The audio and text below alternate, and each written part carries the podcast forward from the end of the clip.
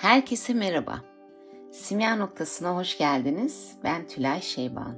Sizlerle bu yayınımda sınırlarımızı çizmek mümkün mü?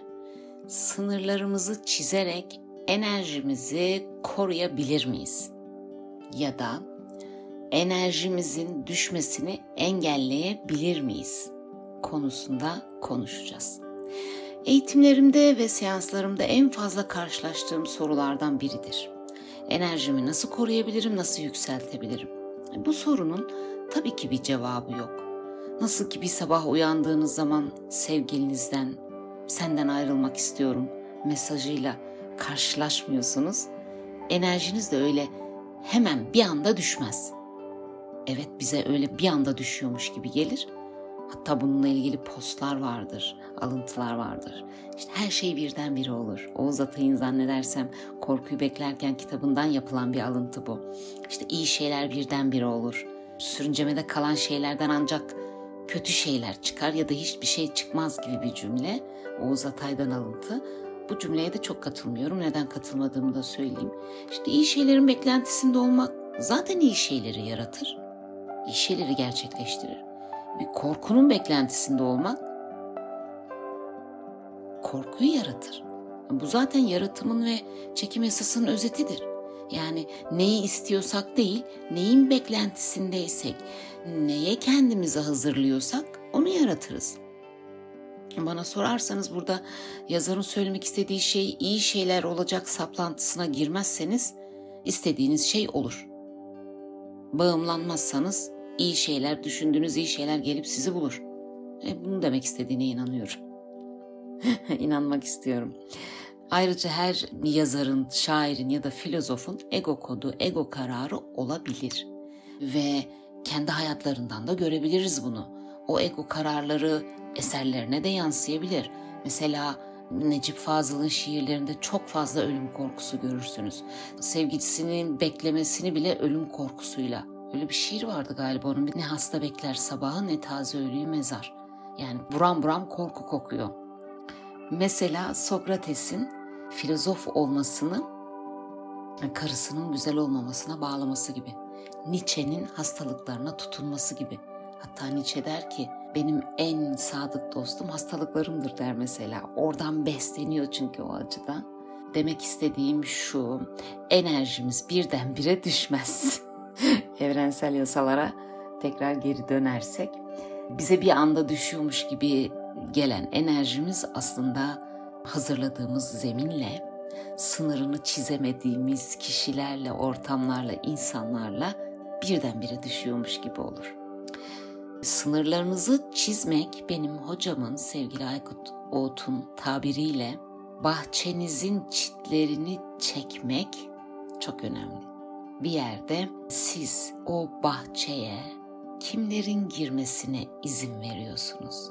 Herkes istediği gibi girip çıkabiliyorsa o bahçeye, kimisi ayağıyla ezer çiçekleri, kimisi sizin sulayarak büyümesini istediğiniz çiçeklerin hortumuna basar, sulamayı engeller. İşte bakmanızı istediğim yer kendi bahçeniz. Yani kendi yaşamınızda kimler var? Ve tabii ki bahçenizde ne yapıyorlar ve bunun sizin enerjinizin düşmesiyle ne ilgisi var? Daha da güzelini söyleyeyim size. Siz bu bahçeye nasıl bakıyorsunuz? Kendi bahçenize. Onu güzel duygularla mı besliyorsunuz? O güzellikler çoğaldıkça o yeni dallar güçleniyor mu? Bahçenizin yeşilliği artıyor mu? Mis gibi kokuları size geliyor mu? Hoşnut musunuz o bahçede gezmekten, dinlenmekten, kuşların sesini dinlemekten, o güzellikleri izlemekten hoşnut musunuz? Yoksa ağaçları, dalları, otları kurutan zararlı böcekler misali solduruyor musunuz bahçeyi? İşte sınırlarınızı çizmek, ister o bahçeyi sizin kendi duygularınız, kendi ektiğiniz tohumlarla yeşertmeniz isterse sınırlarınızı dışarıdaki kişileri alarak ya da almayarak çizmenizle ilgili. E tabii bu da enerjinizi korumak, düşmesi ya da yükselmesiyle de çok ilgili. Bir yerde sınırlarınızı çizmek bahçenizi korumaktır. Enerjinizin düşmesine neden olan şeyleri o sınırların dışına almaktır. Şunu da söyleyeyim sevgili simya noktalılar, sizin dışınızdaki hiç kimse o bahçenin sahibi olamaz. Olsa olsa konuğu olabilir, ziyaretçisi olabilir. Yani sizi üzen, size istemediğiniz, istemediğinizi söylediğiniz duyguları hissettiren insanlar da bahçenizin konuğu. Belki bazısı size suyun nerede akmayı kestiğini gösteriyor ya da nereden ayağını kaldırırsa orada çiçek açabileceğini gösteriyor. Aslında sınırınızı çizmediğiniz insanlara bakarak bahçenizin hangi alanlarının talan edildiğini ya da bahçenizin hangi alanlarının onu çıkarırsanız yeşereceğini gösterebilir. Daha evvel de vermiştim ama aynı örneği vermek istiyorum. Enerjimizin doğalı pimpon topunun suyun üzerinde kalması gibi yüksek olmasıdır. Dışarıdan bir etkiyle o topu içeriye suyun altına ancak bastırırsak girebilir. Doğal hali suyun üzerinde durmasıdır. İşte biz de sınırımızı çizersek zaten enerjimizin doğal hali yüksek olması durumunu yaşarız ve deneyimleriz. Kim varsa hayatınızda enerjinizi kaptırdığınız aslında size enerjinizin doğal haline dönmesi için bir işaret.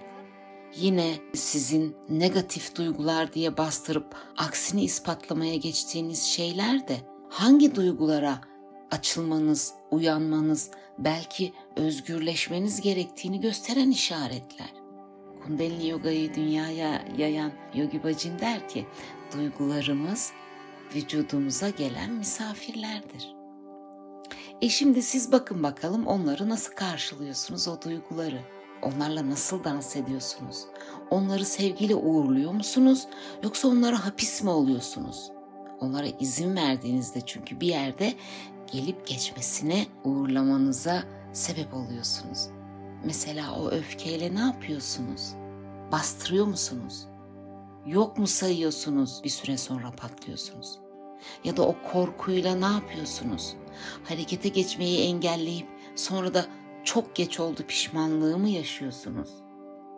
Ve şunu da söylemek isterim ki bu duygular sizin hangi düşüncelerinizin sonucunda oluştu? Misal, sevilmek için benden istenilen şeyleri yapmalıyım düşüncesi sizi kendi isteklerinizi söyleyemeyen biri yapabilir. Sevilmek için hayır diyemeyen biri yapabilir. Bir süre sonra da kendinizi olmak istemediğiniz bir yerde hiç bulunmak istemediğiniz kişilerle bulabilirsiniz.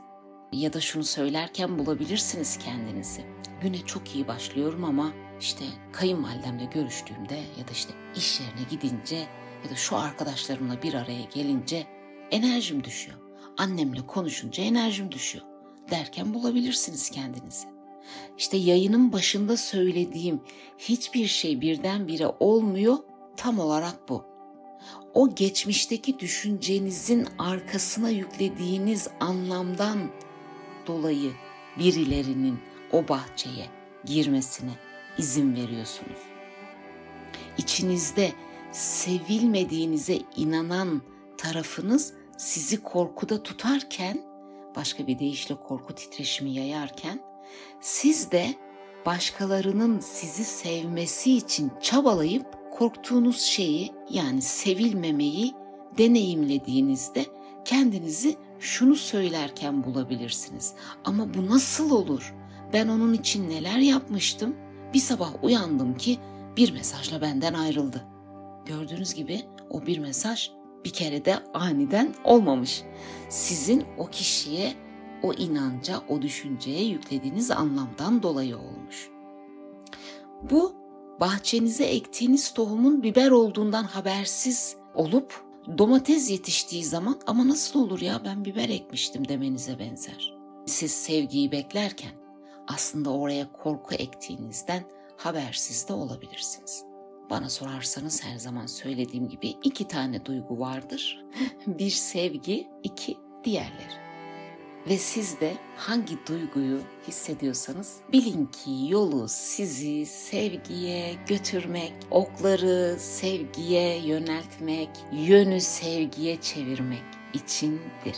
Şimdi ben size desem ki aslında sizin o ne olduğunu bilmediğiniz tohum, geçmiş kararınız ve o karara bağladığınız duygunuz. Şimdi bu bağ bahçe işlerini bırakıp sınır koymak istediklerinize bakmanızı istiyorum. Size hangi duyguları hatırlattıkları için onları hayatınızdan çıkarmak veya görüşmeyi kesmek istiyorsunuz? Size değersiz olduğunuzu mu ya da ne kadar zavallı olduğunuzu mu hissettiriyorlar?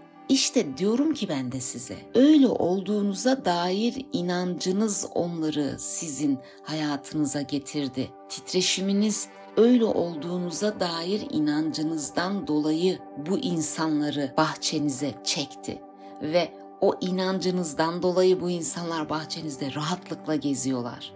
Hortuma basıyorlar, çiçeklere basıyorlar.